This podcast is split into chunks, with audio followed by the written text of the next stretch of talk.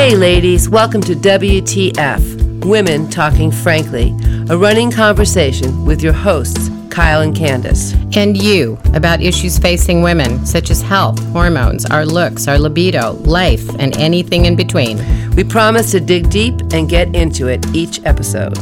Welcome. We're so glad you joined us today.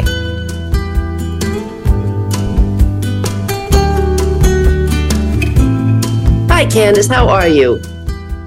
I think I'm fine today. How are you? I'm I'm over here in England, so it's kind of um a fall a mixture of fall weather and a bit of rain, a lot like Oregon where we live normally.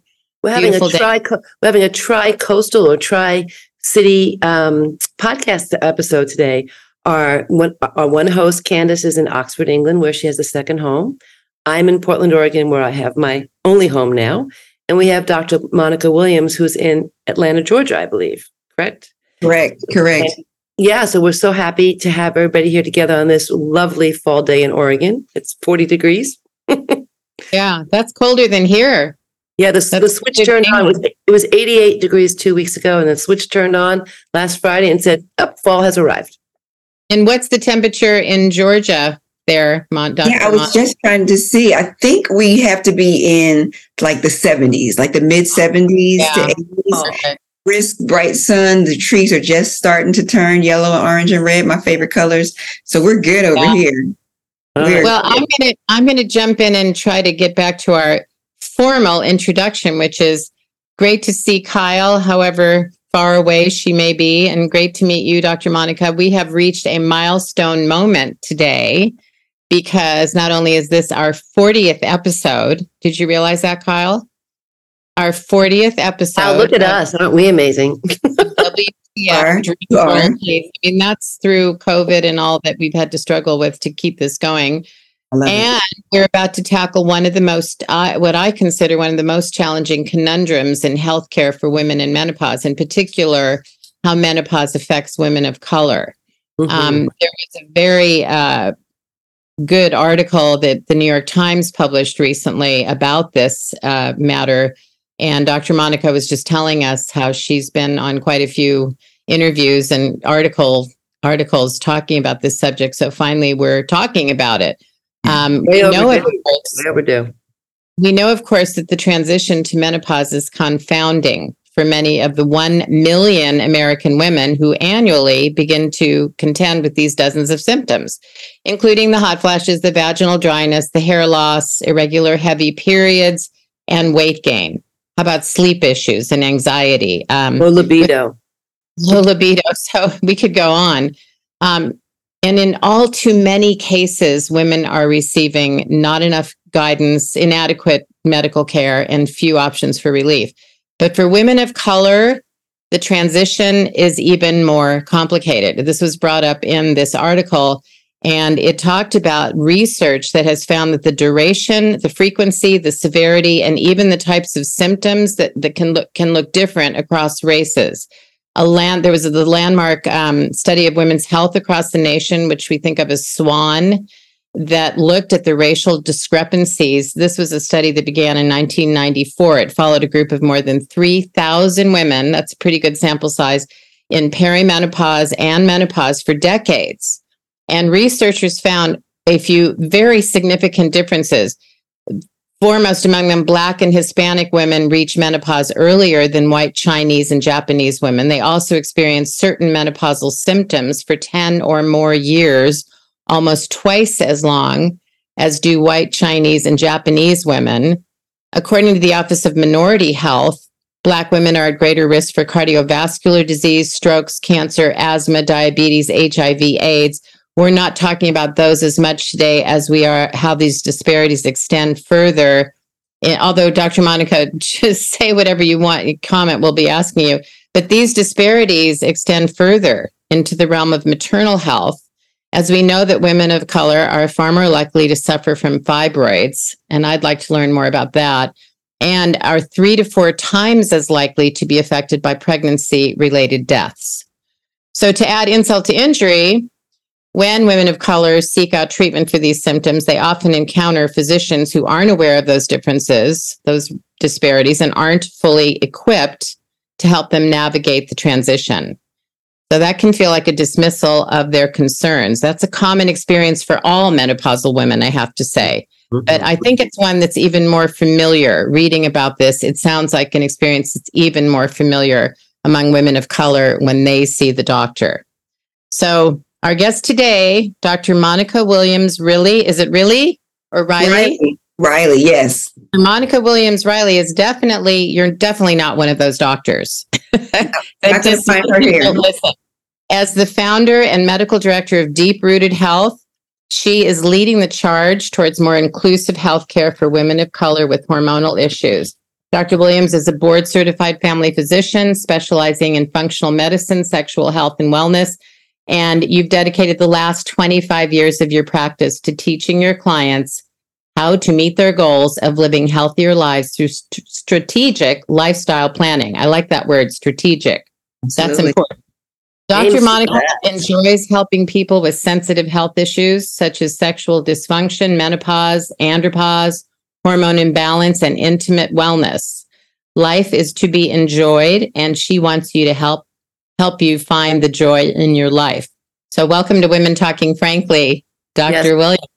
Dr. Monica, so nice to meet Dr. you. Monica, we've got lots of questions for you, but but first off, we'd love to hear your story and how your work mission is changing that dynamic to help your patients find that joy in life. You started telling us, you know, your story a little earlier before we started recording, so please tell us again. Uh, well, first, let me say thank you for having me. Um, I love um, the title of your your podcast, but also congratulations on forty episodes. That's forty of anything uh, on this side of, of yeah. the sun is a beautiful thing. So, um, congratulations on that success for um, Thank doing you. what you love and what you're passionate about doing, which is um, really kind of what my story has been as well. So um, they call me affectionately Dr. Monica um, because I have way too many last names. And so it makes it so much easier um, it's part of my story, but but Dr. Monica suits just fine for me. So um, I was letting you guys know a little bit about who I am and where I come from. Um, I, I, tell people all the time my age because um, I want people to start really being excited and proud about who they are and where they are. So I'm a 53 year old board certified family medicine physician, and um, I specialize in functional medicine because that's where really my passion for taking care of people really um, blossomed. Uh, as a family medicine physician, I have always enjoyed taking care of the whole entire family. Um, I really started out wanting to be a pediatrician. Um, because I really loved kids and I felt like, you know, that's really how we changed, changed the future of, of, of the world. And then, um, I, I, I learned um, through practice that family medicine was was really special for me because family medicine, if you teach a mother or father a caretaker who takes care of the kids how to better take care of themselves, then you really change not only that child's life, but the whole entire family's life. Because people will make changes for their kids that they may not even make for themselves. They'll cook better for their kids. They'll stop smoking for their kids. They'll do yeah. a lot of things for their kids, but they may not do it just for themselves. So that's how I got into medicine and family medicine in particular. Functional medicine is really the study of how we really change how the fu- the body um, functions or alter it back to what its normal state is, and we do that by finding out more about the patient. And finding out more about the patient means taking better history, getting um, a longer history, spending time with the patient, finding out exactly who they are, what makes them tick, what has happened to them in the past, that leads to where they are today. Not only just in the past five years, 10 years, but maybe even what happened to their mom, what happened to them in utero. And that's what makes me so passionate about how and what I do now. And as I have gotten older in um, this thing called medicine, um, I have gone through you know, I won't say all the stages, but I've gone through quite a few of those stages myself. Um, and so now here I am um, in a postmenopausal stage and really dealing with my cohorts, my my um, my people, um, in that women and men over forty, we're all kind of leaning into this aging, mm-hmm. uh, and I say leaning into because I tell people all the time, menopause is not a disease. I have said Menopause is not a disease. We are not sick if you are postmenopausal, premenopausal, perimenopausal. You're just going through a, a stage of life. That's the same way when we first, you know, we got our period for the first time. We were all excited. Oh my gosh, you know, even tears, right?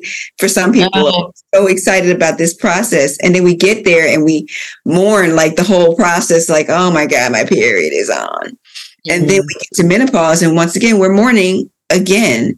And so, like, my goal for for women, uh, when we're just talking about women, but all people, is that wherever you are, like, let's be there. Let's celebrate that find out how we do that better and um, and how we enjoy the process and how we deal with the challenges of that of that because there are challenges um so you know that's kind of how i got to where i am and how our practice got to where it is. I build customized wellness plans for people um, based on what their deficiencies are whether it's hormonal deficiencies nutritional deficiencies sexual deficiencies and i give them really functional um, uh, plans to help them get out of that space, trying to get them away from them leaning on medications as much as possible, um, and then using technology um, or or nature to uh, to really get you feeling like like you used to feel or better than you ever felt before. You have a couple mm-hmm. of comments as you're speaking. I was thinking back to my own career as a young nurse, and it's funny. Physicians and nurses are trained very differently in how they approach things. And when I was a young nurse, I learned to do exactly what you talked about with functional medicine get to know your patient, ask the probing questions, ask that deep history. And when I was in nurse practitioner school, what I learned was that you can do all these tests and all these, um, you know, diagnostic like blood work and ultrasounds and MRIs, but 80% of your diagnosis comes through taking a good history. Period. So I think that the the functional medicine movement sort of built on that whole that whole framework, and it, it created time. It's a time thing for people. People don't want to spend the time with their patients because money is in the surgeries, money is in the procedures. So yeah. there's number one. And then number two, I like what you said about um, not pathologizing everything, not pathologizing. You could be, you could pathologize puberty, you could pathologize menopause, but they are truly stages that we go through in life. And if you approach them with education and uh, and just knowing uh, and some support from your peers and your and your healthcare providers, it becomes an experience rather than a pathology. I love that. I love that because it really is. It's an experience, and we have good experiences and bad experiences. What, what what really impacts an experience? What impacts an experience a lot of times is the support around that experience, or the mm-hmm. education around that experience, or the culture around that experience. So Absolutely. you're so you're so right. And and um, one of the biggest uh, things I used to struggle with as a young, a baby doc is, oh, you take too long with your patients. You take too long with right. your patients. I didn't know any way else to do what I did besides getting to know people. Because otherwise, I'm just throwing what the book says at you. But each person, we're individuals, and so I always um, that was always a challenge as a young doc. So I got better at it as a, um, as I got more confidence and I got more. Um, but I never lost fact of the matter that getting to know my patients was the most important thing. And so it's what drove me out of what I call commercial medicine. Mm-hmm. Um, I was medical director and chief medical officer of um, a few facilities on my, you know, as my career, as I aged in my career, still not making that change, that impact. People still wanted me to not talk to people, you know, not, not, you know, not share with them, you know, my experience, not listen to them. It was just like, leave that to the counselors, leave that to the nutritionist, leave that to the health coach. We just need you to and that was a trigger for me because no way that you would want a physician that had 27 years of practice all of that experience and then you don't want them to share and talk to or talk to, or exchange with that person. You just want them to write a prescription. And that's not the truth of how we really how we heal this country and the world. The, the truth and the healing is in the conversation and getting to know our clients know where they are why they are where they are and absolutely. then give honest solutions to i to have to say that i know that i bet your patients absolutely love you. I was, I was saying the same thing Kyle, have, I, yeah. and i can tell you that kyle had has had a practice in Portland, Oregon that was so you couldn't walk down, you can't walk down the street with her without her 10 uh, several people, Kyle hugging her, tears. I mean, honestly, I'm Dr. Kyle to my patients as a nurse practitioner. So there you go. You know, yeah. I, as a health educator, hear all the time about still so for 25 years I've been doing how doctors don't listen. So I, you know, applaud you both. And I and I I'm sure Dr. Monica, you had the same experience I had, and I've, I've shared this with Candace many times. I'd have patients come see me referred in by somebody who heard I was good, blah blah blah, and they would cut, and I would listen to them. We'd spend time. They say, "I've never had a healthcare provider spend time with me like you do, or listen." And I would it makes it made my heart break more than anything. It made me happy that I did what I did, but more than anything, my heart broke because how sad that most people are not do not feel listened to by their healthcare provider. That, like you said, the beginning of healing comes with listening. I mean, it's no different than any relationship that we have. What relationship do you have mm-hmm. that you mm-hmm. actually treasure and and you trust the other person on the other side of that relationship who doesn't listen to you? But yet you're asking someone who you're putting your life in their hands yeah. to exactly. not have 50, you got 15 minutes Yep. You got 15 minutes, get it in, get it out. And if you don't, that's just a, oh well. But I'm putting my entire life in your hands. Exactly. And so the state of medicine is really, we're in a state of emergency. Um, as far as conventional medicine is concerned. Um, I hate the words of conventional and alternative medicine because the truth of the matter is what's alternative is actually the original. Exactly. Um, it's the original. And so, right you know, on. Exactly. You got that. Really it's, it's those terms, as you mentioned before, are really about where the money lies yeah. um, and, and the things that they can't control. And so um, I was happy to be able to walk away from that um, and really depend on my ability to connect with patients. Um, I went to a cash, my practice is a cash based practice, so I really took everybody else out of the out of the picture as being able to say what I could or could not say or what I could or could not do because um, I'm board certified in family medicine. I keep my board certification, but my board certification is there to make sure that I keep my doors open. But I will honestly say that I depend more on my skill set to really get information from people and turn around and be able to explain that information to them so that they not only are able to help themselves, but also help generations down. Because once I teach it to you, then you can teach it to the rest of your family by your actions. And how sad, you know, to me, and I'm sure Candace feels the same way, that in our country, our healthcare system is so broken that I, I also do consults for cash basis uh, now too. I was able to do billing through my insurance when I was a provider, but I had the pressure of seeing more patients as you did. How sad that you had to move to a cash model people can't use their insurance. Of course, they can. They can get a you know a, a, a receipt from you and bill their insurance and, and do an out of network thing. But how sad that you had to move away from the healthcare system to provide better healthcare.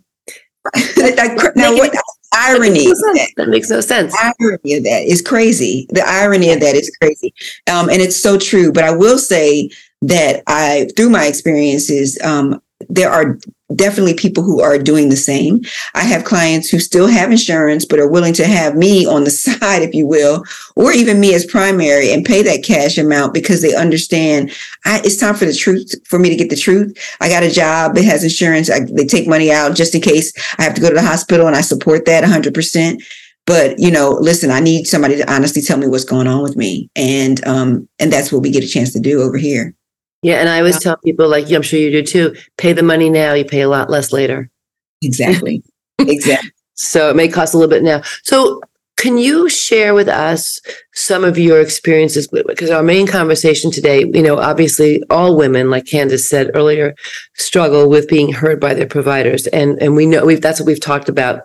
Like we said, this is our 40th episode. I think we've touched on that every episode, how difficult it is for all women to seek and get the care they need, but particularly women of color. You know, I, I've had my share of patients that are women of color over the years, and I certainly have noticed the issues with the fibroids and the and the and the higher incidences with pregnancy complications. Can you identify what you think as some of the major um, factors that are impacting these women and why they're struggling more with the symptoms and how we can affect some change?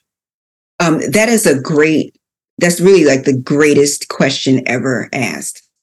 because truthfully, women in general, you know, menopause changes everyone's lives. Mm-hmm. And so when the, when the question first came to me, I'll be honest with you because we're going to talk really frankly today, I guess. Um, yep, so I'm talking frankly. yeah, that's we're going to talk really frankly. So I was first kind of taken aback, taken you know almost offended by the question, like, what do you mean women of color, you know, have, deal with menopause differently? We're human beings, you know. I'm tired of us being looked at as, as separate, you know, entities. So I was really kind of like, what is that about? And I was like, well, wait a minute, what is that about? Like, let me let me let me deep deeper in my own self to understand is that a real thing And then it's like, yeah, that's what you talk about all the time. But I never put it in the context of mm-hmm. that because I don't look at people as studies. I look at people as humans.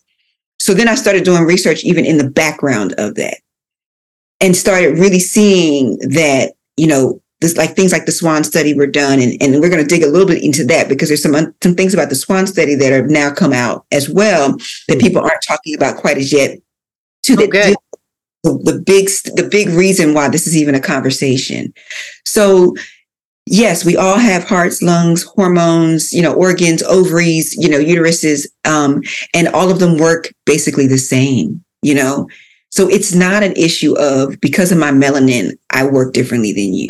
Mm-hmm. That's the biggest number that, that really triggered me because I was like, I know my uterus works the same as yours. I know my ovaries work the same as yours. So what is this really coming from? And the truth of the matter is, is that what when black women and women of color experience different is our system. Our system, or what we call systemic racism, mm-hmm. is having as much an impact on how we go through this stage of life as it does in any stage that people of color go through. How our kids go through school is different. How we um, raise our sons is different. Oh yeah, we hear about These that. Things right are really having an impact on menopause. So you say, well, what are the specifics of that? So with systemic racism, um, this impacts our women as they are dealing with work mm-hmm. and the pressures of, of employment. It deals with us economically and the pressures of how we are dealt with in the workforce and how we economically um, are looked at differently, paid differently. It deals with us in our medical situations when we go into hospitals, the studies have shown that we are not looked at as um, that we're not as sensitive, that we manage pain differently. And so when we talk about outcomes, fetal outcomes, that doesn't mean that our babies are not strong. It really has to do with when we go in, they're less likely to give anesthesia um, as quickly. They're less likely to let us, they're more likely to let us sit in the waiting room longer. These are things that cause outcomes to be differently. Um, I have personal experience with this. I have friendship experiences with this. Um, and it goes on even now in 2023. We are still being looked at as not quite human in some cases through some eyes. And when we talk about what, what is systemic racism, that's the racism that is not like, oh, I got black friends, I got women of color who are my friends. It's the kind of racism that is so in depth that you don't even know that you're doing it so that you're like, well, I made a decision to, to treat this person this way because of this reason. But your reason is not legitimized. You don't realize that your reason has underlying racial, you know, yeah. um, parts of it. And so that's one of the major causes, believe it or not, of why there is this big divide. And people don't want to use that word. Whenever we use that word racism, we people get really antsy. It's like, I'm oh, not, I have a racist bone in my body. So it's not necessarily that person standing up with a sign that says, I hate black people. It's the, what the system has provided as the advantage that some people have other, over other people who they're just not willing to give up that advantage. And so if some, if you're not willing to give up that advantage, that means somebody else is going to be less advantage. And that is when you start to see the impact. So stress. So if you made less money, but you had the same responsibilities of sending your kids to college, putting food on the table, dealing with your kids teachers at school but you're making less money or you're or you're at a job where you're looked at as a less of a person and you're not given the same respect you're not getting the raises and things guess what you're under a lot of pressure and you are under schedule not your flexible schedule. I can't I can't tell you about how many times I've been in workforce areas where my counterparts are like, "Oh, I do a part-time schedule. They let me do this. They let me do this so I could be." And those same things are not allotted to people of color. You rarely yeah. don't see them as often. And, and so I, can I, I just want to say one I just want to say one thing. As you're speaking, I heard this thing recently on the radio about how you know many cities now are becoming so unaffordable for people to live in that yes. people who like this in LA they were talking about the maids who work in the hotels they can't afford to live in they have to drive 2 hours each way to get to work. You add and those people are probably mostly women of color who are doing those jobs. And so you imagine having 4 hours of commuting to your day. So I, I totally hear what you're saying. It's it's it's an, I think I think the women's movement highlighted the inequity between men and women, and then you add the people of color to the women of color, and you have double double whammy. Double whammy. Monica, I wanted to say, actually, we asked that question because we were hoping for just such an answer that you've been providing, because yeah. that's, I mean, the inherent abundance, the greater abundance of stress that every day life for a woman of color it has it we know that it's just it's always there you yeah. the just the uncertainty michelle obama talked about it in her book uh, mm-hmm. And it was amazing. I mean, she talked about what it was like to be in the White House as a woman oh. of color in the White House, how they were treated. It was just awful. It was terrible. And, and, the thing about it is, you you look at women, you know, even such as myself. You're a physician. You don't deal with anything because you think that the economics takes you outside of that realm. I wake up every morning um, and some mornings I just wake up and I call my son, who's a junior in college at Morehouse, just to hear his voice mm. because I need to make sure he's still alive. Like I don't know every woman wakes up that way. We all love our children. We all, of course, are concerned about our children, but the, the stresses that are different because of what the the community as a whole how they um how they don't honor us as as as being viable, important parts of the community. We're disposable. And that's at every level. So now let's take it from there because we understand that there is racism and systemic racism specifically. Now, how does that affect me as a woman of, and going through menopause? Well, how does stress affect any woman? Totally. Yeah. Menopause. Yeah. So when I have all those extra things going on, then guess what? I got more hot flashes. Mm-hmm. I got more night sweats. Mm-hmm. I have more brain fog. I have more, all of these things are, and so therefore it comes earlier because those stresses are there. Um, sure. moving through life earlier. So therefore that puts me in menopause probably on average about two years earlier. Mm-hmm. And here's the key. This is a thing that in my research has become a, another reason why I'm so passionate about this is that studies have shown the American Journal of, um, of Heart, um, which uh, American Journal of Heart Association, Journal of American Heart Association, has a study that talks about how people who you who have more systemic um, uh, symptoms of menopause, um, often called uh, VMS or vasomotor symptoms. Now, this is not talking about color. This is just their study. If you have va- more vasomotor symptoms, then you are at more risk of heart disease. Yes, I know. risk of heart disease, then you are higher risk of having a heart attack or a stroke. Mm-hmm. So, if I then therefore say that we know women of color go through menopause, have symptoms of menopause earlier and for longer, they, sure. they go through it early and last longer, then guess what? It is, does not take a genius to extrapolate why heart disease is more predominant in African American women, and we are dying more of heart disease because of our menopausal states that are exaggerated and longer. Then put on the fact that, as in the article that you all were reading, we go in front of our healthcare providers, which we've just already discussed as a broken system, and they ignore us. Mm-hmm. As women, they ignore us. So, as yeah. African American women, they dismiss you too they dismiss you. So we're dismissed as women because we're not saying that women don't go through this. Mm-hmm. But then when you put color in on top of that, then they really look at you as like, what are you complaining about? Mm-hmm. Oh, you got this, or it's not that bad. So it really is where the disparity comes in. It really is the meat and potatoes of those things. You know, we can talk about, like I said, you know, women who go into labor who are left in um, the waiting room, uh, and you know, when they should really be in the back in labor and delivery because they're color. My own personal um, experience when I was um, pregnant and had my first child, um, had a C-section. I woke up out of my C-section with no anesthesia. They forgot to give me my pain oh. medication. I was a mm-hmm. physician, a baby physician, but imagine that. And some could just chalk it up to, oh, it was an accident. Well, let me tell you, those types of accidents are not acceptable. Not acceptable.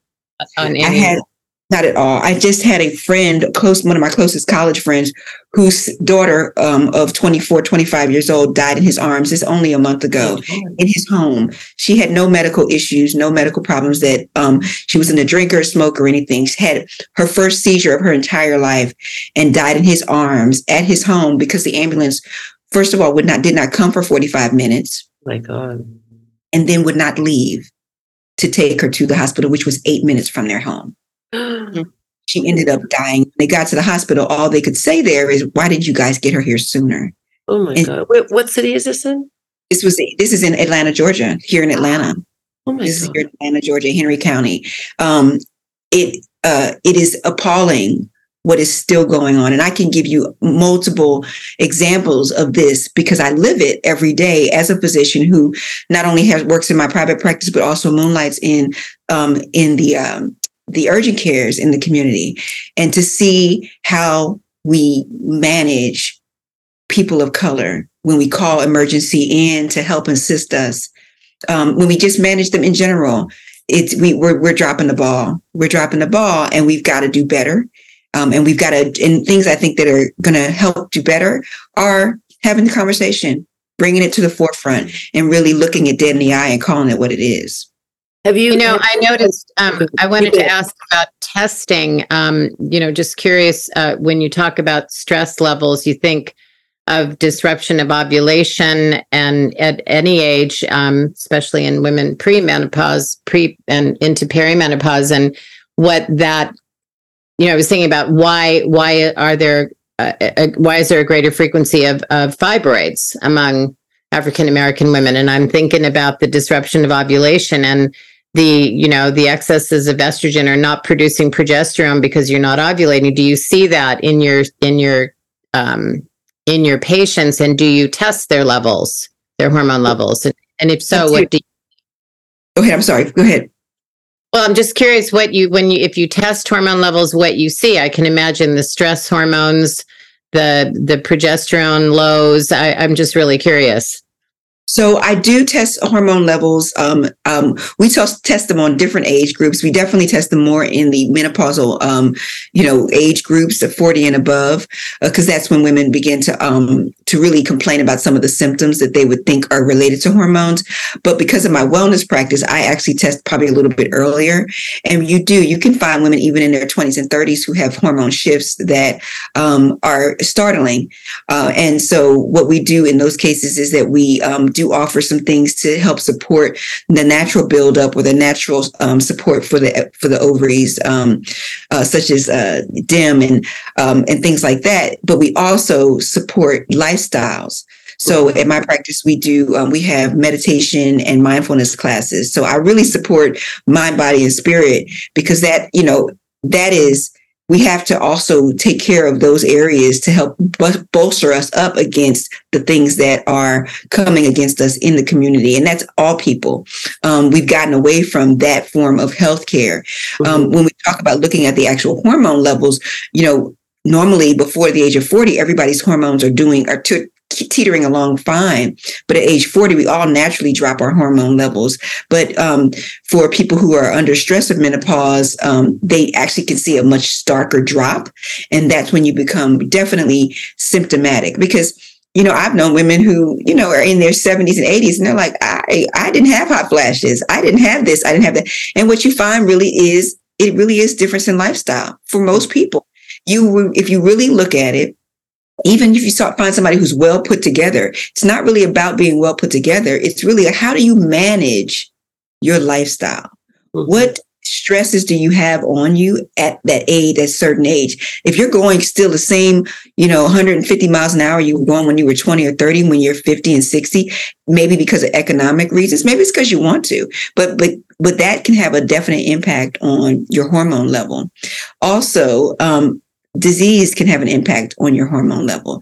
We definitely found that COVID had a definitely strike impact Yeah. on people's um, menopausal, like their shift. They were doing fine, they were coasting, and all of a sudden, boom, they fell off the cliff after having a case of COVID.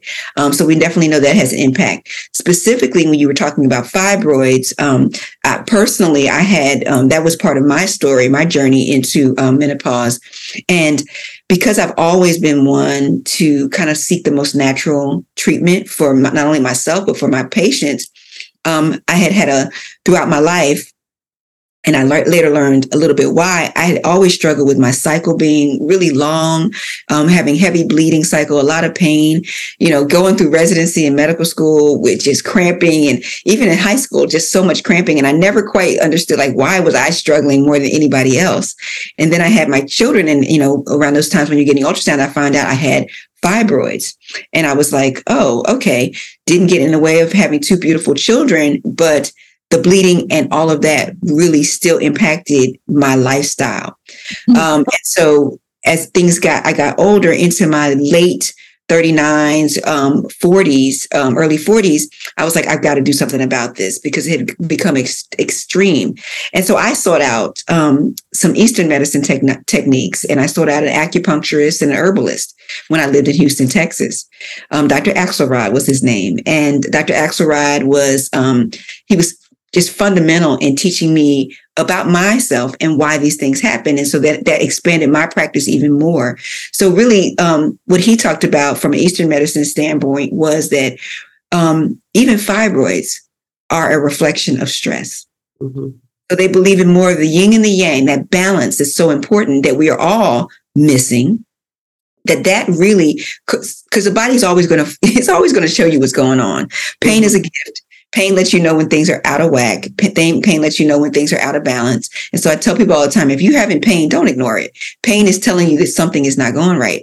So what I learned from my time with him is that the stress that I was holding on to over my lifestyle, over lifetime, which had a lot to do with just even my my puberty going through childhood how i was raised. You know i was raised in a really academic strict environment. My mother was um, an amazing academia and she she played no games and there was no room for any error and um, and so I had a lot of stress that I carried with me, you know, into my womanhood. And so we talked about how that had impact had that had an impact on my on my building of fibroids. So you say, well, what does that really have to do with how we talk about fibroids even being uh, more prominent in the African American community? Well, let's could take it back to once again. Most women in the African American community have a very strifeful upbringing. Mm-hmm. And I don't say that in a negative way. We don't look at it that way, but it's part of our journey. Um, you're dealing with racism. I was called, you know, we, my parents moved. I lived, grew up in the suburbs, so being a minority growing up in the suburbs, I was called all types of names going to school with, you know, Caucasian kids. So I've always had a kind of a, a battle going through, but it's our norm. So between what life brings us, what academics bring us, what those things bring us, what our own experiences bring us, he made me understand what fibroids really is accumulation from. So if you understand, if you can wrap your brain around a different theory of how the body works versus just somebody saying, ah, you were born that way. That's just, that's just a coincidence.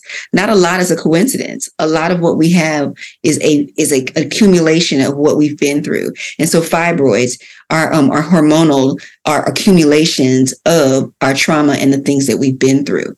And yeah. so once I address that, actually I was able to stop having pain altogether. I think, I, I, think I also think that um, epigenetics has a lot to do with it. I wonder. I'm I'm half Italian and I have dark skin, and I mm-hmm. also had fibroids when I was younger, and I have to wonder if some of it has a genetic component and some of it has the epigenetic component. Of I think of the stress of a black woman or any woman in poverty or in experiencing. My my grandmother came over from Italy very yeah. stressful, looked down upon, you know, Sicilian. And I look down upon, they always talk about that generational um, stress in utero affecting babies and then passing that on to the next baby. So I think we have to look even bigger, you know, beyond just our daily stresses, but histories of stress. Absolutely. Stress, you know. You've hit the you've hit the, the head on the nail of what we talk about with functional medicine because mm-hmm. that is key. It is generational stress. It in utero stress. Right. It is absolutely transferable. Yep. Trauma is generationally transferable. Yep. And if you believe even deeper, spiritual stress is like it's transferable, mm-hmm. right? So you're exactly right. We are, you know, obviously not the only community that has had to fight and to go through, um, you know, the, a pathway to get where we are. Right. The difference is the resources that we still now encounter because of it. And that, but your point is very, very well made. And that's why women in general, we all have that thread alike that if you are a woman, you have fought some battle pretty much. Mm-hmm um, because we are still not at the place we're done. We, we, we've made some strides, obviously, but we're still not at the place where we can say that, you know, our lives are what we would hope them to be. Um, because even if you conquer the financial aspect of it, there's still so many other underlying um, uh, parts of our lives, the epi- um, epigenetics parts of our lives that are having an impact on our outcomes. Yeah, and I, I, I always go back to I think that you know women in general are better at um, understanding other women in other cultures. I, I think we, I mean, I know for myself the way I was raised. I think all of us here have been raised this way. We appreciate rather than look down upon the cultures. I went to a concert last night. My friend took us to. It was three women, one from Mozambique, one from India, and one from Brazil. And it was this beautiful night of international singing and voices. And I kept looking at these three women, thinking, what brought them together? And they had a shared language of music. And it made me so happy to think that the work that we all do, and I think the work that we and, and this generational pain that, that exists. It's going to take generations to reverse it. But I think the work we're doing is starting to move us forward. Absolutely. More power to women. Before we leave the subject of fibroids, though, I, I would love to hear how you did address the. I mean, obviously, you worked on the stress at the stress level, but still, this is something deep. This is, and this is really personal to me um, because it, but it was a it was a gate opener for me um, because I was really taught from a young girl to push through, mm-hmm. to push through, push through, and that was a strength. And I think in the African American community, that's also a strength that we we really teach. We don't really get a lot of time to stop and cry about a whole lot, and so mm-hmm. pushing through or sticking to it. And and from my you know from my mother was like, you don't quit anything. You stick to everything that you start. Um, but that is not always the help, most healthy way to handle some things. Some situations are not meant for you to stay. and um, and when you're staying, you are a lot of times doing yourself more harm, and that could be on your job, uh, in a relationship, um, in a situation, an argument. Even you know you're you're standing your ground, but sometimes standing your ground is the death of you and you know the other person. So for me, I was in a relationship that uh, marriage that really was not serving me. Um, and I was doing everything I could to keep it alive. Um, and it really was not helping out um, my history of trauma. So I literally dissolved the relationship. I dissolved the relationship and had to take a really good look at why I was making the decisions to stay committed in something that was not healthy for me ladies, I will tell you, I dissolved the relationship and my pain went away. Went. Right. Mm-hmm. I've heard these stories. Imagine how powerful that was for me. Yep. Imagine how powerful that was for me. That was the beginning of my um, beginning of my work with mind and body, and understanding really how powerful um, those things impact each other. And so it took my practice um, and took me as a person to a whole nother level. Mm, Those personal experiences that are, are life changing, isn't it? Like you, like we talked about before our recording session started. It's these individual um, journeys that cause us to change direction when we're in our practice and become we become much more empathetic to listening to our patients talking about the experiences we've gone through. I had a terrible time with um, pain, painful periods when I was growing up. I had horrible PMS. I had miscarriages. I had men- menopausal craziness. So, and Candace had menopausal craziness. So it made us all super aware that when women are talking to us, we don't dismiss them. We say, got it. And I'm going to support you now. Yes. You don't have to agree with someone mm. to be able to hear them. Mm-hmm. I and I think that's the part that um, is the most therapeutic in any any relationship is the ability to listen yes. and to really listen, not just to let somebody talk and waiting for your turn, but to really listen um, and try to understand whether you agree or not. Try to understand that is the biggest gift you can give anyone, mm-hmm. um, and then you can agree to disagree. Mm-hmm agree to disagree because um, I, I, you know i think healthy healthy conversation and communication is the key to a lot of our our struggles that we have excuse me. And so i think that um, you know we have to be become better uh, better listeners and better better communicators. We got to learn how to speak and express ourselves even better as well because those when you keep things inside, that causes disease. That causes menopause as we're talking about to be worse. You know, people are pushing everything down and the truth of the matter is that that's not healthy either. To ignore the symptoms, to ignore how you're feeling is not healthy. For other people to ignore it is absolutely not healthy, but for you yourself to ignore it is not healthy as well. And in um, the uh, community um, of color, you know, not just African American, a lot of cultures, women are really kind of taught to kind of keep this to themselves, on the, mm-hmm. almost ashamed of what menopause is.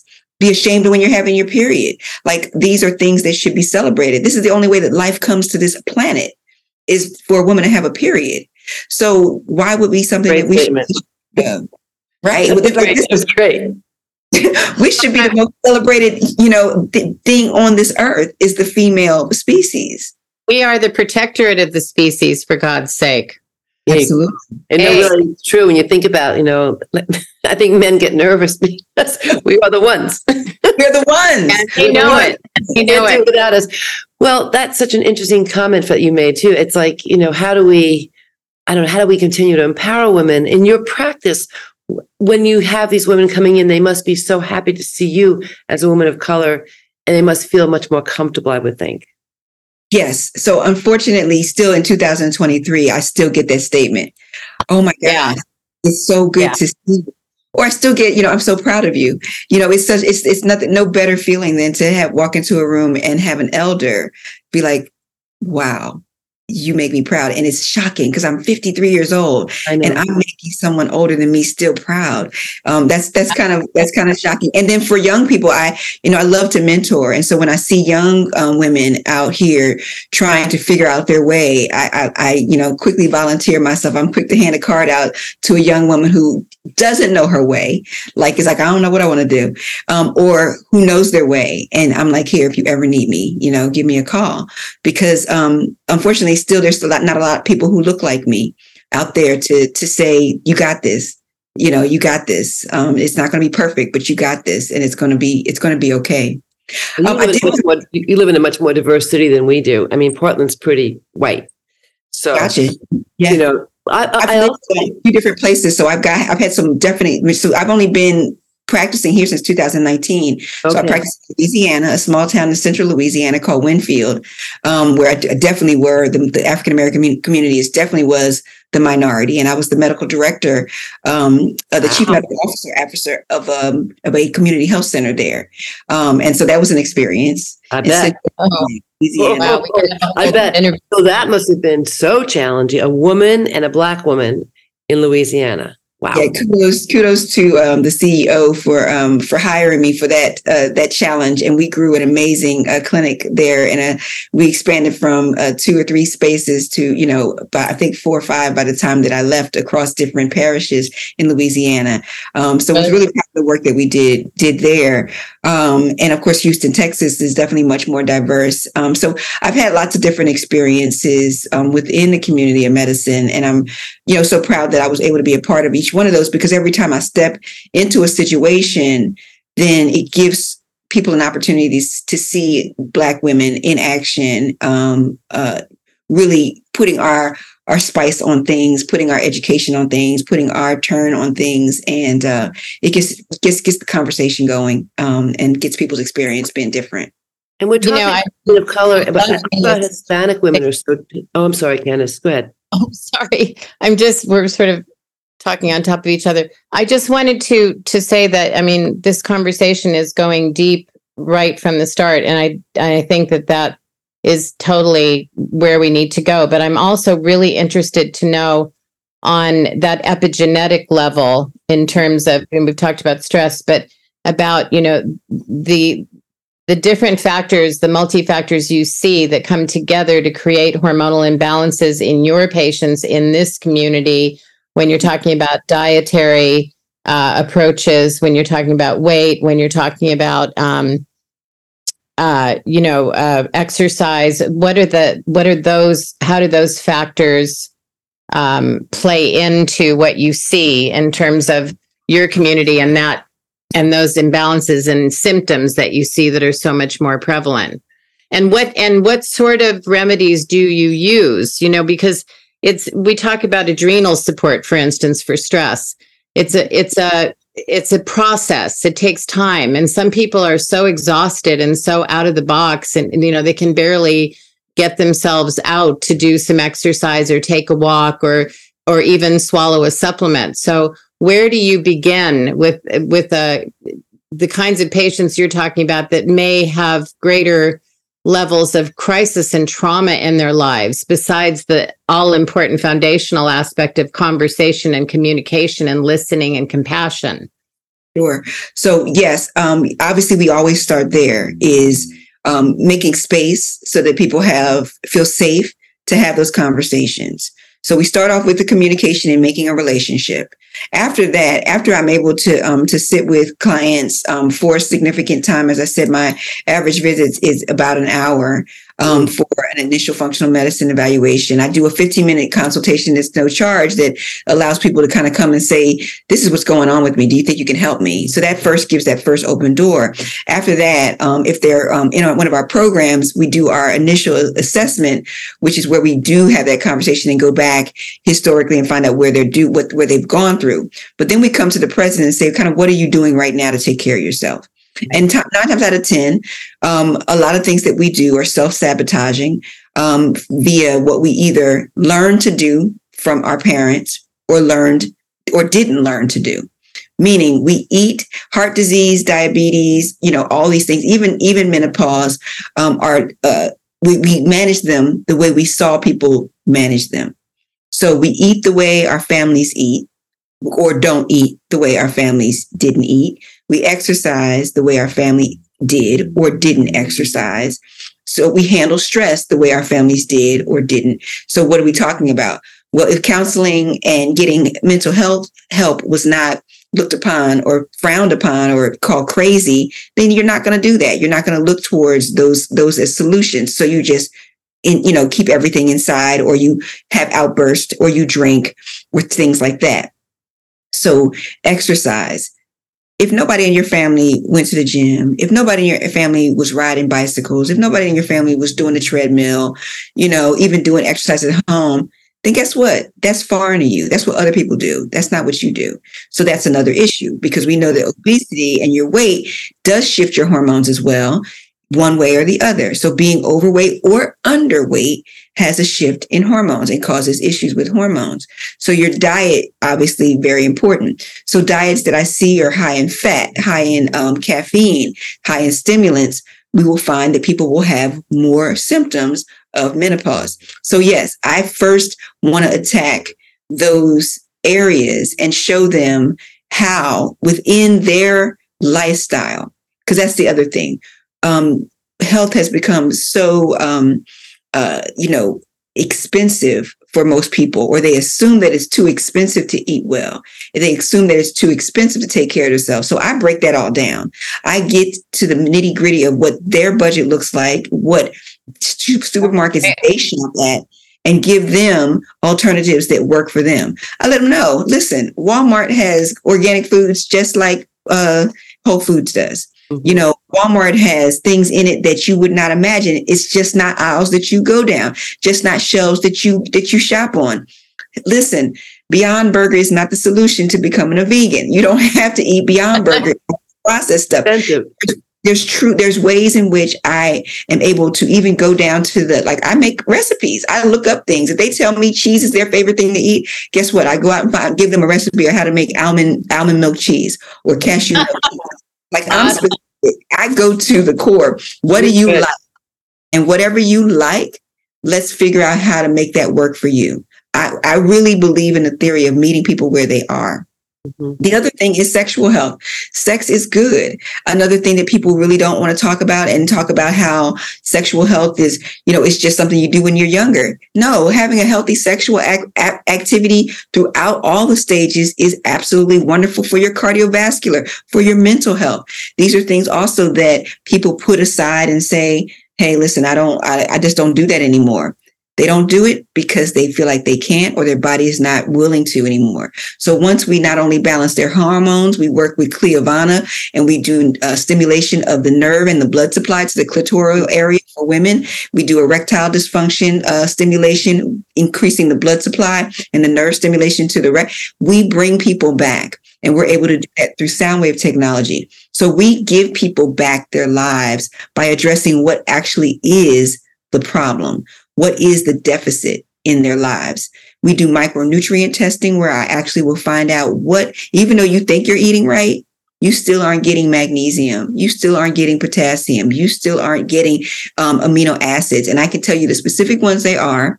And yes, I can give you a supplement for it, but I also can teach you about Brussels sprouts and um, almonds and things that you can do and you're on a regular basis that actually bring your omega 3 fatty acids up and all these things. And then we actually build a customized plan that's your lifestyle. And so that's how we impact people at the cellular level, at the at the epigenetic level to teach them actually how your environment is either is either making you better or making you worse. Dr. Monica, what kind of um, diagnostic testing do you do for micronutrient testing? What are you using? So we um, we send it to an out, outpatient lab. Um, we send it out of state, and we do intracell- lymphocyte intracellular testing um, to do the micronutrient testing. We also do ELISA and LRA testing um, when we're looking at like um, uh, metal toxicity or um, immune system sensitivities. So allergy testing and things like this have been really helpful. You know, we can do things like telomere testing to see kind of how how you're doing with your aging and staging, and how how how you're aging gracefully or not and give people a heads up if they're doing a great job or if they need to kind of step it up a notch. So we do all of those things. Um, I don't want to leave out that, you know, once again, I said mind, body, and soul. We also have a, a certified um, uh, therapist on site that does uh, mindfulness therapy mm-hmm. as well as meditation therapy and yoga. So we do all of that on site as well. That's amazing. You really have the full meal plan. That's great. I try. I really try to do address, and we still and we're still growing. We when we find um, other things that our clientele are needing, and that's why I call it so customized. Then we go and find out how we can can do things that will help any individual issues that come up. Mm-hmm. It's wonderful. Sounds amazing. I was before. Um, I'm sorry. I was trying to say something when Candace was, but I was. We're talking about women of color, and I'm thinking about women of we're, we're talking about African American women primarily, but there's also the Hispanic population, and they're a different group. I worked with them pretty mm-hmm. extensively when I lived in Texas, and yes. they tend to sort of and it's a, it's a generalization, but in general, they tend to defer to the healthcare provider as sort of like the one who knows. And then I've worked with Asian women also who don't ask questions, and they also don't they also defer and they don't talk about any of these issues at all. You have to you have to dig it out. So oh. you're seeing women like that, and, and what is your comment on that? So um, I think that for me to be an effective um, provider, um, it, and, and I and I'm grateful for all my experiences. As you know, I practiced in Houston, Texas for 13 years. Um, I'm grateful for all of my experiences. That's the only way I learned how to speak my, my little bit of medical Spanish. Um, yeah, because I want to know that people, I want people to know that I am here to serve everybody. And the only ways you can do that is to really kind of understand cultures. And so, um, having worked in different cultures, I do understand that there's certain dynamics to those cultures. A lot of time, as you said, if you have a, an Asian culture, maybe the um the uh the husband will come with them, and they're the one who's asking the questions, and they're the one you know kind of um uh, giving the translation.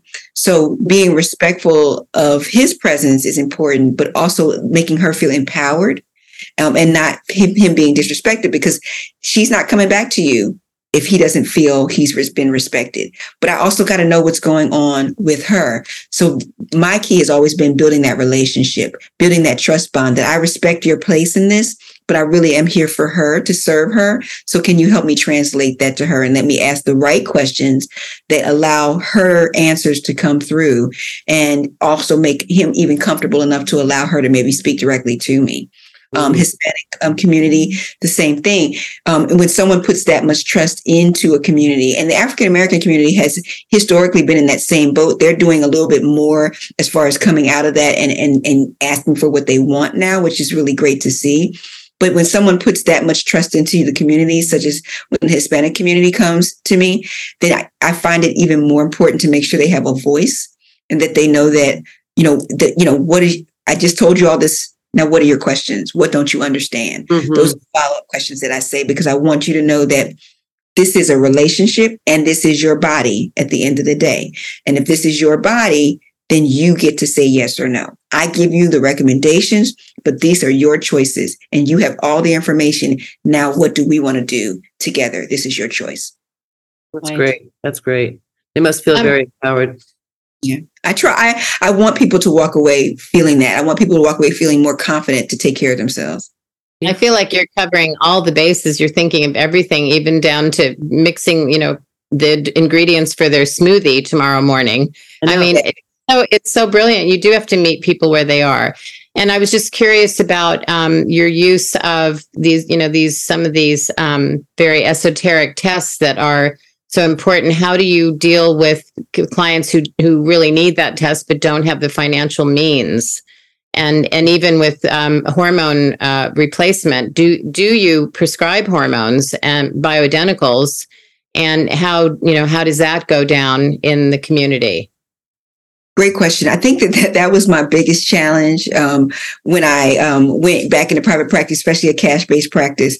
Um, Candace, I promise you, walking away from a community medicine um, mm. career to go into private practice was, you know, kind of, I had to wrestle with my own, you know, yeah, series of why am I here? Um, but also as a woman, um, as a mother, as a wife now, like I also had to talk about my own health and what I needed because the conventional medicine world was killing me um, mm-hmm. personally, my health, my my stress level, my quality of life, um, and so if I were to continue working, I had to I had to do it in a way that worked for me, mm-hmm. Um, and so that was a big challenge. So in that, how do I still make myself accessible? To the community.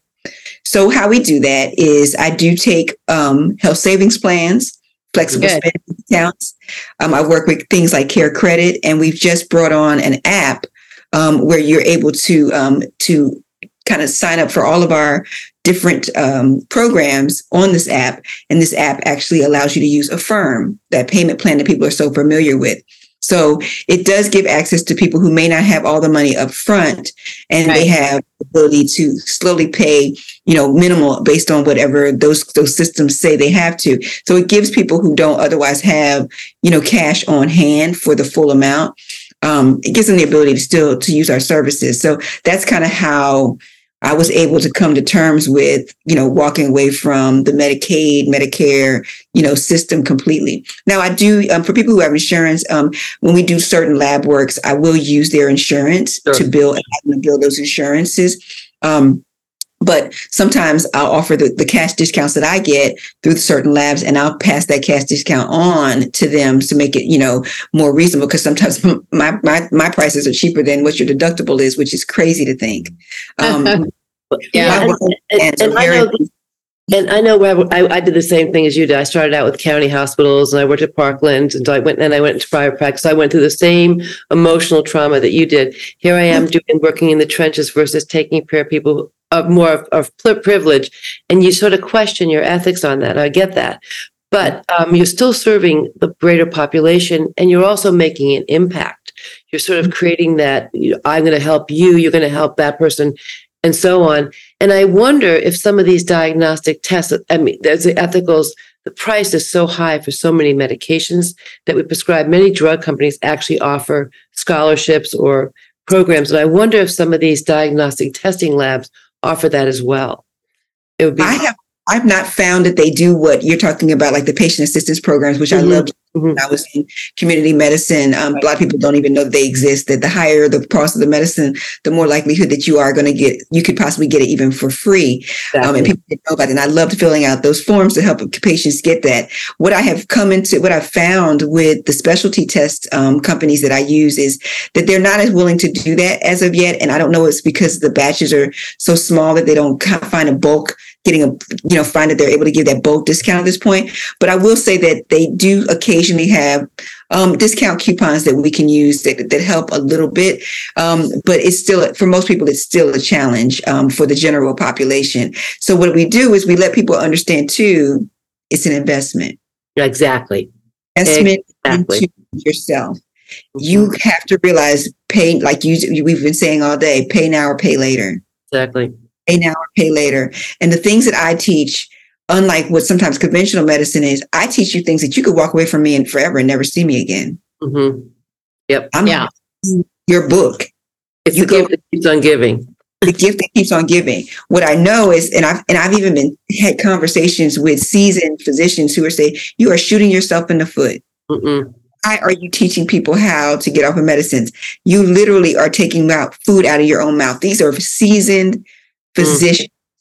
And so I stay sick. They don't want you to get well. Is that what's happening? And I said, you know, how dare how, how dare us get to the place where we are feeding off the deficiencies of other people? But it's the truth. I mean, I couldn't even I couldn't call him a liar because it was the truth. But it's sad that that's true. And I I just tend to, to find that the I'm going to live on the premise that people are never going to get tired of learning about their bodies mm-hmm. and how to do better. Because I have people who aren't sick who come to see me. Because guess what? They want to stay well. Yep. Yes. Stay well. What do you concept? Did you ladies happen to catch um, my husband and I? I know that I know Candace watched Dopesick, but we just watched the series Painkillers. Have you seen that yet about the oxycontin crisis? I mean, we I lived through it. I mean, you lived through it too, Dr. Monica. I mean, people were being not that most physicians do this, but there was a, a certain percentage of providers that were being incentivized to write prescriptions higher and higher in dose of oxycontin and oh, they, yeah. were, making more money by doing this and it's not the same that we're talking about here but it's it's not dissimilar in that you're yeah. you're going for the money rather than going for the good and you can do both you can, you can do, do both. both you can do both you can do both i really um i really firmly believe that your gifts will make room for you mm-hmm. so um i do honestly believe that this way of managing patients. I won't even call it this form of medicine because this is the form of medicine. This is the, but this way of managing patients as the in the next 20 to 30 years, I believe will come into mainstay because people are sick and tired of being sick and tired. Mm-hmm. And I think the system has been found out. Um, and if we stay steadfast for those of us who are doing it in this way, if we stay steadfast, I think that we will start changing generationally what the expectation is for the community of medicine. I and agree. So, I, start, we're going to start answering questions. The future of medicine is here in That's your very self, you know. And uh, come from the West Coast. I mean, it's interesting. I grew up on the East Coast and I have a lot of family there, and a lot of friends, but I've lived on the West Coast since 1977. The West wow. Coast is the mecca of all of this.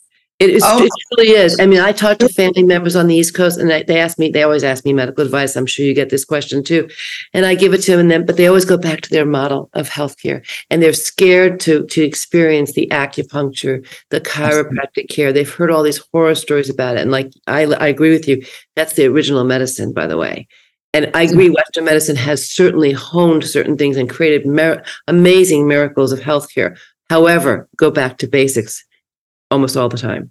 All the first. time. All the first, time. First.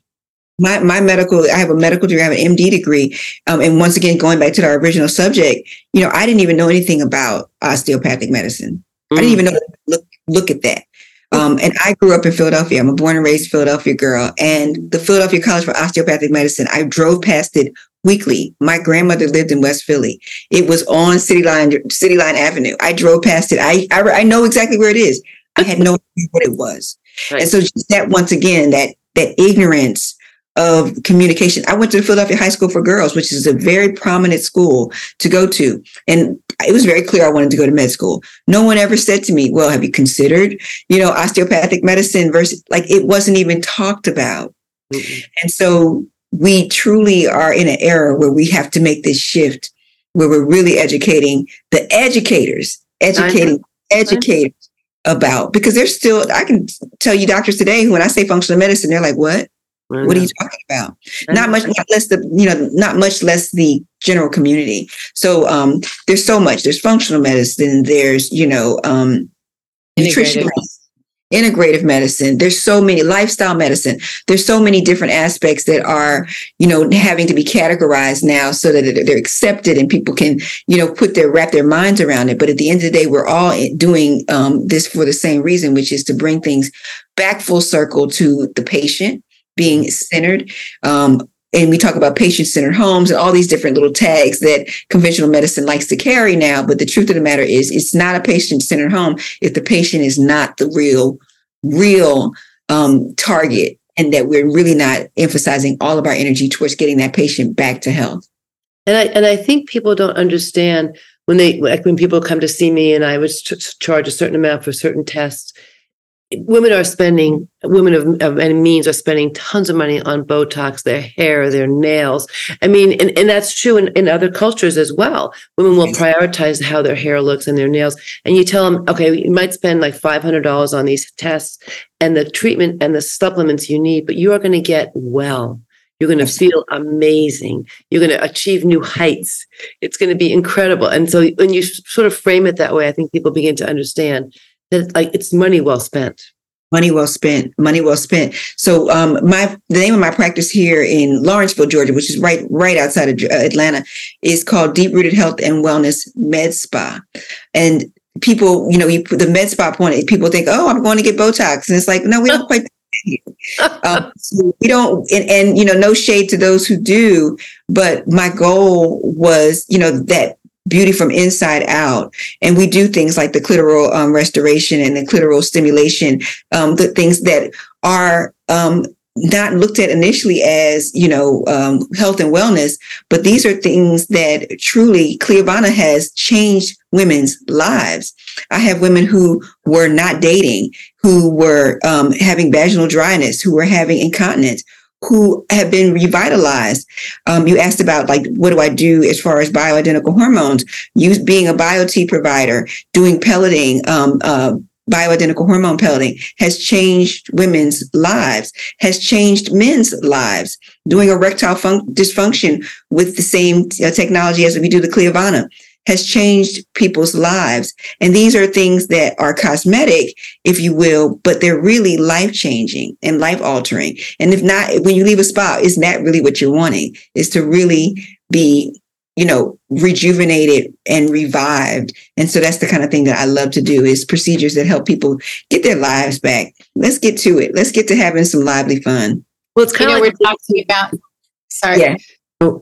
We're talking about um, you know that the that there are people that don't even know that there's you know, they ask you so what's that? Functional medicine? What's integrative medicine? You know there's still so many people out there that don't know about it. And when you think about the problems with access to care that women have in general with doctors not being trained sufficiently not receiving you know any any um, thing in the curriculum. There was a study that we talked about in one of our episodes where surveys that have been done where medical residents are saying they're not prepared to deal with women in menopause. They haven't had any training. Um, you know, there's a real dearth of care. So, how do we improve access to functional medicine and holistic approaches? How do we uh, increase the awareness? And and I mean, I know we keep talking and we keep doing a good job. But do you, I think Kyle had asked this question, are you involved in any organizations aimed at helping to remedy this or what's what's happening in, in your community anyway to improve access and awareness?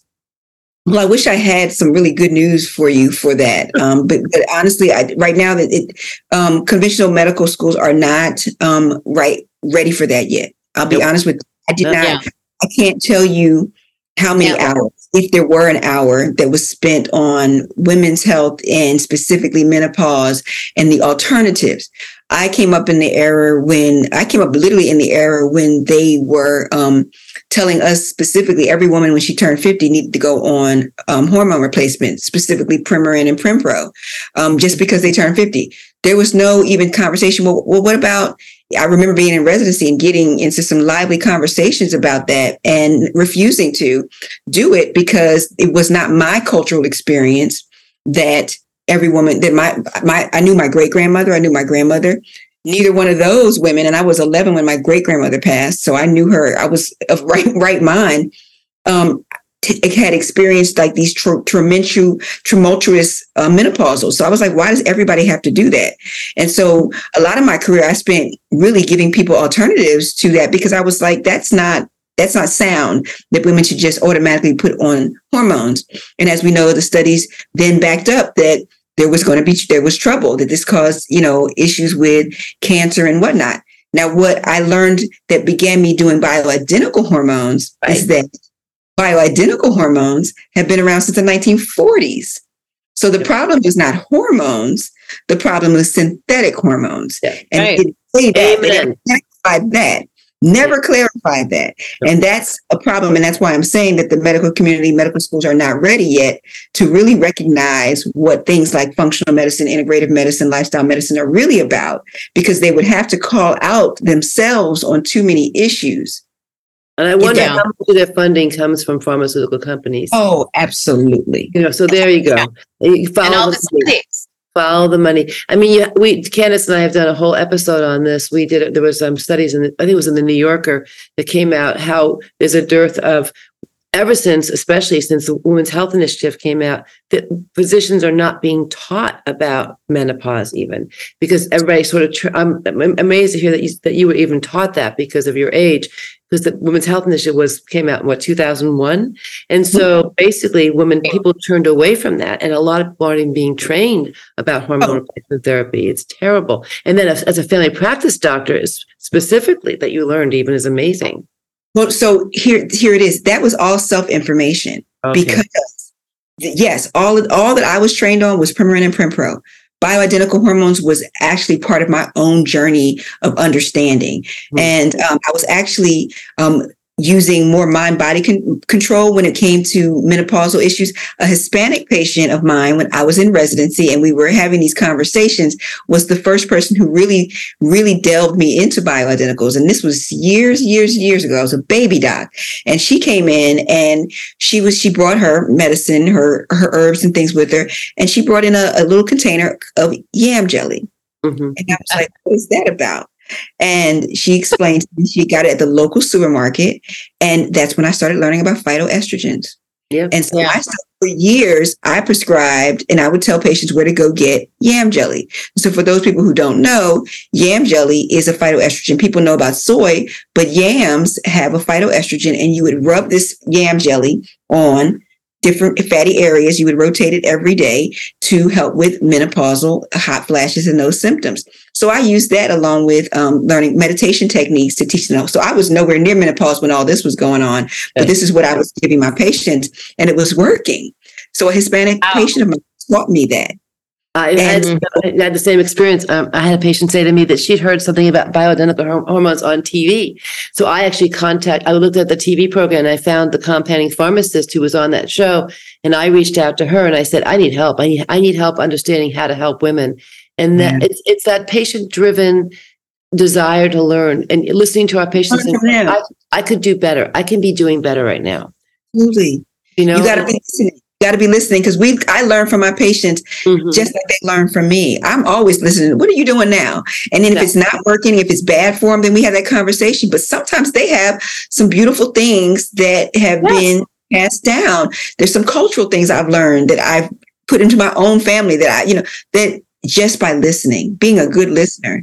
So fast forward to 20 years, um, still not prescribing hormones I was asked because of my platform of how I manage medicine, was asked to be um, the uh, the hostess for a um, for a program full of um, uh, ha- I guess natural OBGYNs who were um, doing a program on hormone replacement. And so a friend of mine who is um, really big in public health had asked me, can you come and just be kind of the host of this program for me? Because I know you'll appreciate it and you'll have something to add from the wellness standpoint.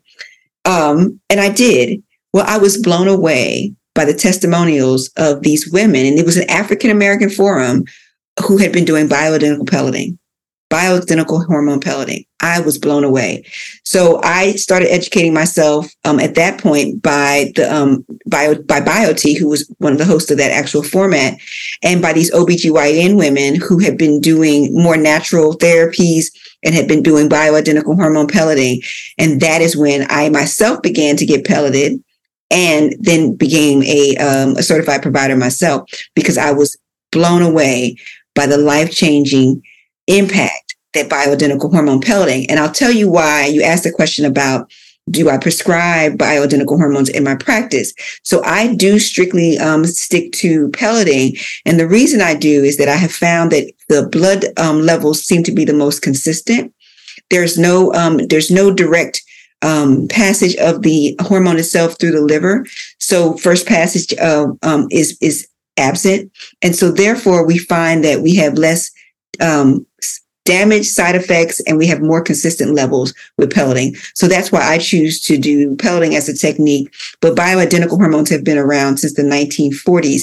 It wasn't until the synthetics came around that hormones began to get a really bad name for themselves.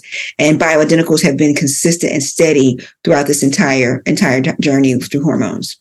And and the thing that we always come back to is that you know menopause we lose our we our hormones begin to go away if our thyroid hormone was to get to go away, we would replace it.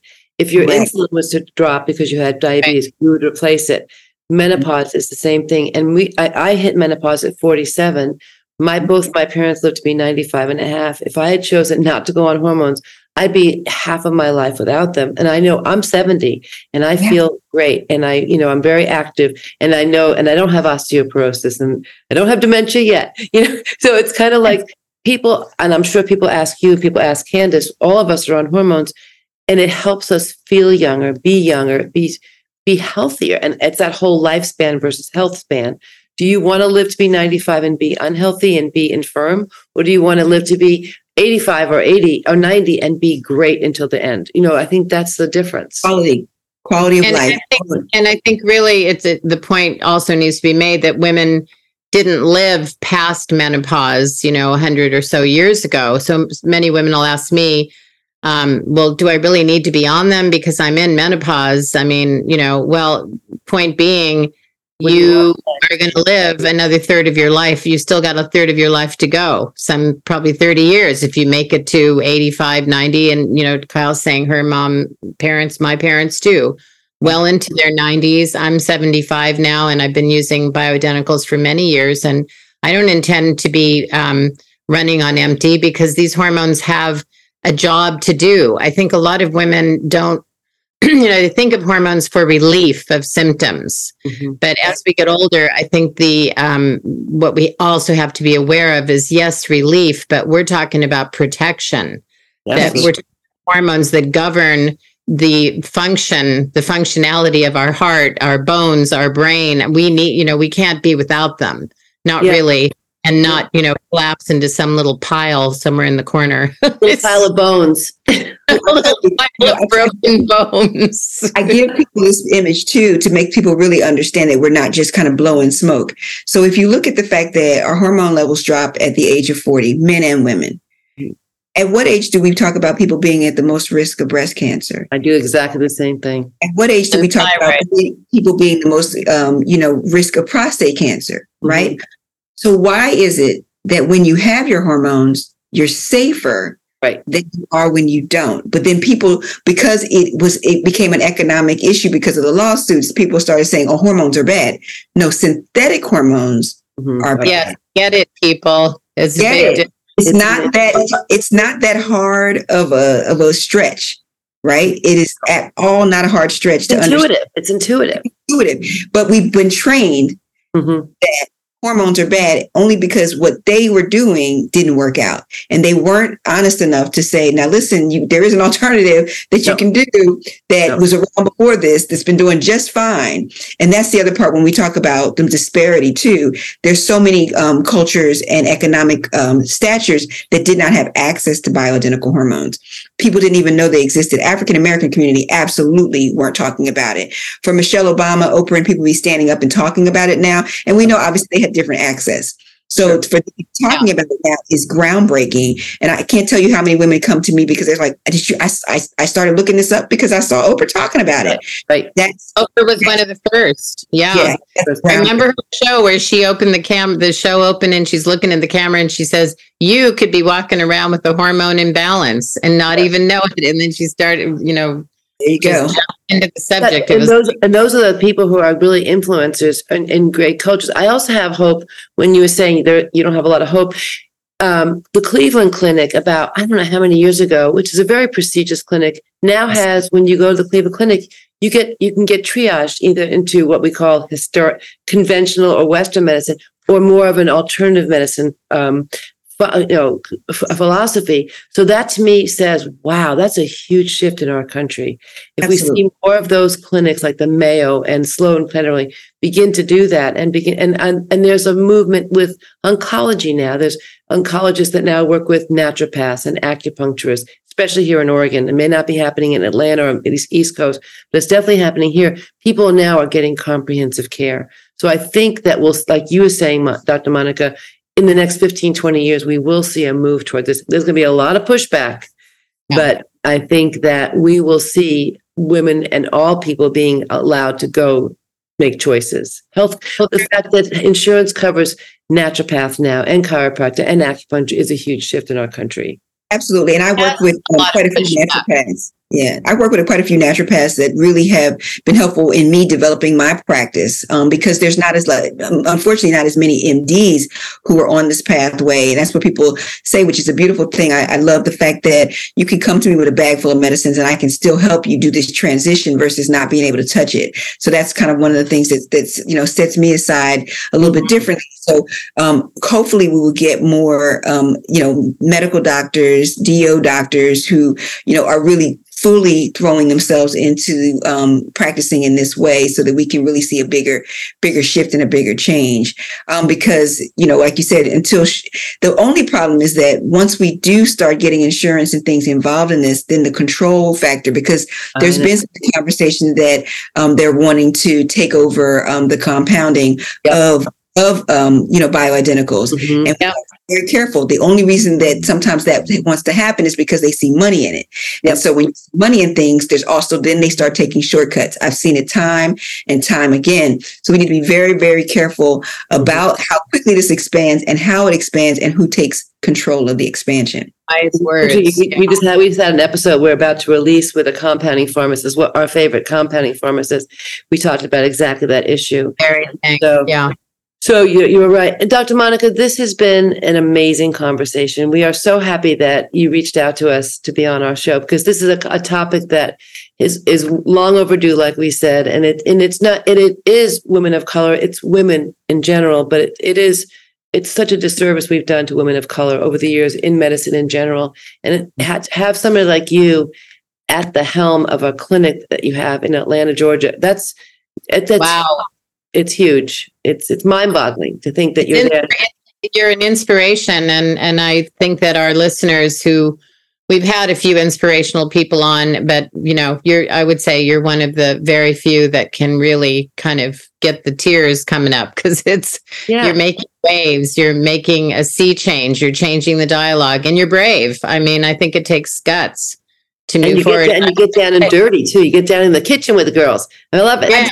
I do. I do. That's what I love to do. And um, I'm grateful to be on this side of my career. Um, I'm grateful for the journey that, that it took to get me here. And I am so grateful that now we're having these conversations. Um, I love the fact that women of all, coming from all areas, are wanting to have this conversation because, as you said, you know, um, if we don't do it, men are not going to give us permission to do this. We've got to be at the forefront of the conversations. So kudos to you all for for for having the podcast. I wish you forty plus more um, uh, episodes. Keep doing the good work. You guys are doing the good work and the brave work because these are not necessarily always popular conversations. So kudos to you guys. Thank you so much for having me today. This has been yeah. a blast. I've enjoyed thank this so much. Well, thank you, and do come out to Oregon. We'd love to show you around. I'm coming. I haven't been to Oregon before, so I'm coming. I am definitely. we love. We'd love have a blast. show you off to our friends. Oh gosh. I don't know if I'm a show up, I'm a, a show up, but hey, we'll have a good time. you could you could do a lecture for sure. You need to oh. train oh. other doctors. You need yeah. to train the docs. We'll take you well, to some of our favorite places. Dr. Monica, thank you so much for being on our show. We, yeah. so appreciate it and, and, wishing you the best moving forward and taking care thank of you. all. If you're ever in Atlanta, please come see us. We'll do. Absolutely. All right. Thank you so much. Bye bye. Here we are at the end of this WTF Women Talking Frankly podcast episode. In signing off, we want you to remember that what you are feeling is not all in your head. And that you have so many options to choose from to get you back to balanced living. Until next time, be well. And remember, if you want a great life, you need to ask great questions. Be courageous. Ask for what you need. With love, Kyle and Candace.